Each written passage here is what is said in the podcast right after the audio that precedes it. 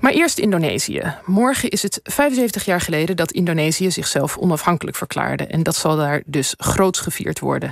Nederland erkende die onafhankelijkheid pas later natuurlijk. Na 4 jaren van Indonesische onafhankelijkheidsstrijd. Op 27 december 1949. Maar het zou nog heel wat jaren duren voordat Indonesië niet alleen politiek, maar ook economisch onafhankelijk van Nederland zou zijn. Want in de soevereiniteitsoverdracht uit 1949 legde Nederland aan de jonge staat Indonesië tal van financiële verplichtingen op, die uiteindelijk in de miljarden zouden lopen. Dat beschrijven historicus Annelot Hoek en bedrijfskundige en financieel directeur bij een internetonderneming Ewout van der Kleij. En ze schreven er een stuk over wat aanstaande woensdag in de Groene Amsterdammer verschijnt. En ze zijn hier. Welkom allebei. Dankjewel. Dankjewel. Annelot, jij houdt je al heel wat jaren bezig met onderzoek naar de dekolonisatie van Indonesië. En hoe kwam je nou op dit onderwerp? Ja, dat klopt. Ik doe promotieonderzoek naar de Indonesische onafhankelijkheidsoorlog op het eiland Bali. En ik hou me bezig met allerlei onderwerpen die betrekking hebben op kolonialisme en verzet ertegen. En veel minder met economie. Maar het was mij wel al langer bekend vanuit activistische hoek. Van iemand als Jeffrey Ponda van de stichting KUKB en Michael van Zel van de Grauwe Eeuw. Dat er een schuld door Nederland van 4,5 miljard op Indonesië was afgeschoven bij de soevereiniteitsoverdracht. En ik heb dat een keer met Ewout besproken. En die raakte daar meteen in geïnteresseerd. En vroeg, hoe zit dat nou precies? Ik zei, ja, ik weet dat eigenlijk niet. Het is een vrij onbekend verhaal, toch? En we zijn er toen ingedoken. En hebben op een gegeven moment besloten om daar een stuk over te schrijven. Ja, want jullie vullen elkaar. Jullie zijn getrouwd, hè? Ja. Maar jullie vullen je dus ook elkaar mooi aan qua expertise op dit vlak. Oké. Nou, wat ik moet bekennen, voor mij was dit ook echt een helemaal nieuw gegeven, dat Indonesië dus na de onafhankelijkheid, nog decennia is dat nog doorgegaan, dat er geld is betaald aan Nederland voor verschillende zaken. Ewout, kan je uitleggen waarom? Wat was het idee daarachter? Het is eigenlijk in verschillende fases gegaan. Ten eerste was er de 4,5 miljard die net benoemd werd. Dat waren de schulden die werden overgenomen door Indonesië van Nederlandse Indië.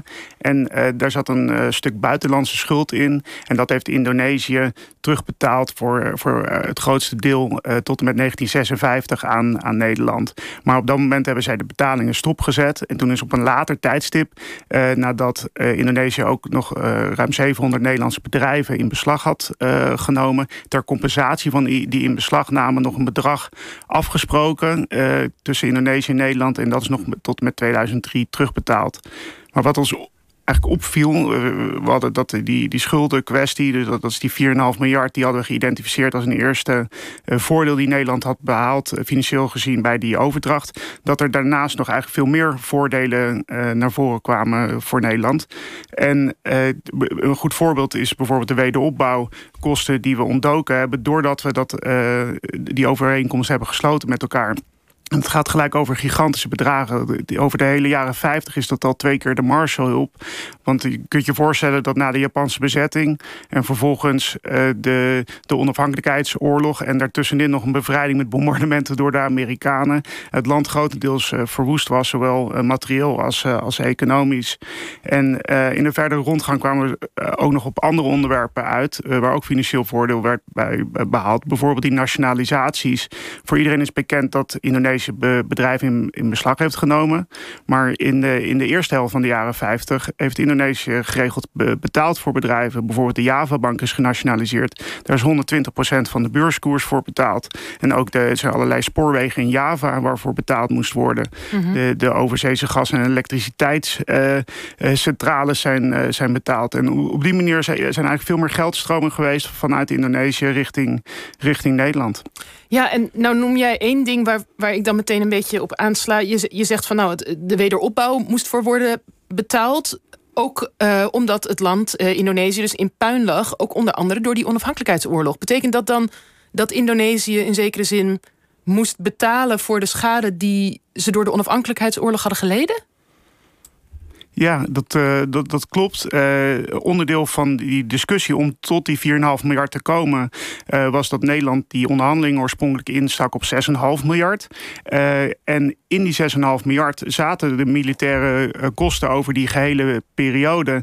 En, ja, dus ook letterlijk de kosten voor het Nederlandse leger voor bijvoorbeeld de politionele acties of wat dan ook. Absoluut, ja. Daar kregen zij de rekening voor gepresenteerd. Ja, en dat was op dat moment ook een fel onderwerp van discussie. Ja, want is daar toen over gedebatteerd, ook hier in Nederland, van goh, is dat niet een beetje raar of is dat wel gepast? Of... Ja, dat werd wel breed uitgemeten in de kranten. De regering onder Drees was van standpunt dat het gerechtvaardigd was. En er waren natuurlijk heel veel conservatieve stemmen die het daarmee eens waren. Maar er waren ook progressieve stemmen. Bijvoorbeeld zoals politicus Frans Goedhart en Jacques de Kat. En die kwamen bij elkaar om grote bezorgdheid te uiten over het feit dat we van de Verenigde Naties de opdracht hadden gekregen om het onvoorwaardelijk over te dragen. En dat daar toch voorwaarden aan bleken te zitten. En zij waren van mening dat we juist de Indonesische economie moesten helpen opbouwen. En niets van ze moesten eisen.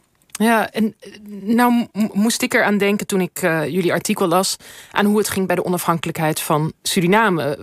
Dat was in 1975, hè? Daar hebben we het in OVT ook wel eens eerder over gehad. Daarbij werd juist afgesproken dat Nederland een groot bedrag aan Suriname moest betalen. Dus daarom verbaast het me eigenlijk nog meer om dit te horen, omdat het een beetje klinkt als een soort omgekeerde herstelbetaling. Ja. Hoe verklaren jullie dat verschil dat... 26 jaar later bij Suriname de zaken zo anders lagen? Ja. Nou, ik ben absoluut geen expert op het gebied van de Surinaamse onafhankelijkheid. Maar ik denk dat het te maken heeft met het feit dat de jaren 40, 50 zaten we in de wederopbouw. Dat waren natuurlijk hele moeilijke jaren. En je ziet over de hele linie dat Nederland ontzettend zuinig was. Je zou bijna kunnen zeggen vrekkig. Ook naar richting de Indische gemeenschap en de Molukse gemeenschap die naar Nederland kwamen. Die werden onder erbarmelijke omstandigheden opgevangen. Moesten ook overtocht naar Nederland terugbetalen en dat soort zaken. Dus er was een hele zuinige situatie. Ze wilden eigenlijk geen cent meer uitgeven aan de afwikkeling met het koloniale verleden. En ik denk dat dat in de jaren 70 toch een andere zaak was. En het lag misschien ook... Is het ook een verschil dat Indonesië... Ze hadden 4 jaar gevochten voor die onafhankelijkheid. Ja, misschien zeker. Hun onderhandelingspositie was gewoon niet zo heel sterk. Ja, zeker. Absoluut. Dat speelt absoluut mee. Ja. En nou is het feit dat Indonesië dus nog jarenlang geld heeft betaald aan de Nederlandse overheid. Dat is niet iets wat jullie ontdekt hebben. Hè? Jullie beschrijven in het artikel ook eerdere onderzoekers die daar al over schreven. Maar wat wel nieuw is, jullie hebben nog meer geprobeerd om uit te zoeken hoeveel het precies was, Ewout. En is daar iets nieuws uitgekomen? Wat zijn jullie daarover te weten gekomen? Ja, eigenlijk wanneer je de verschillende wetenschappers naast elkaar legt, kwamen er ongeveer 4 voordelen voor Nederland naar boven drijven. En we hebben daar toch vanuit andere wetenschappers en ook vanuit archiefonderzoek in het Nationaal Archief toch uiteindelijk 2 voordelen aan toe kunnen voegen. Het eerste was die genoemde nationalisaties. En het tweede is eigenlijk het gegeven dat Nederland niet alleen de betalingsbalans van Nederlands-Indië overdroeg op Indonesië, dus eigenlijk alle bezittingen en alle schulden. Maar daarmee kwamen ook alle rechten en plichten van de juridische entiteit ook bij Indonesië te liggen. En dan eigenlijk zodra er een portemonnee moest worden getrokken in een heikel geschil, denk bijvoorbeeld aan de Back Bay kwestie, dat is het verzuim van de Nederlandse overheid om achterstallige salarissen van militairen en ambtenaren terug te betalen die in de Japanse bezetting geen geld hebben gekregen.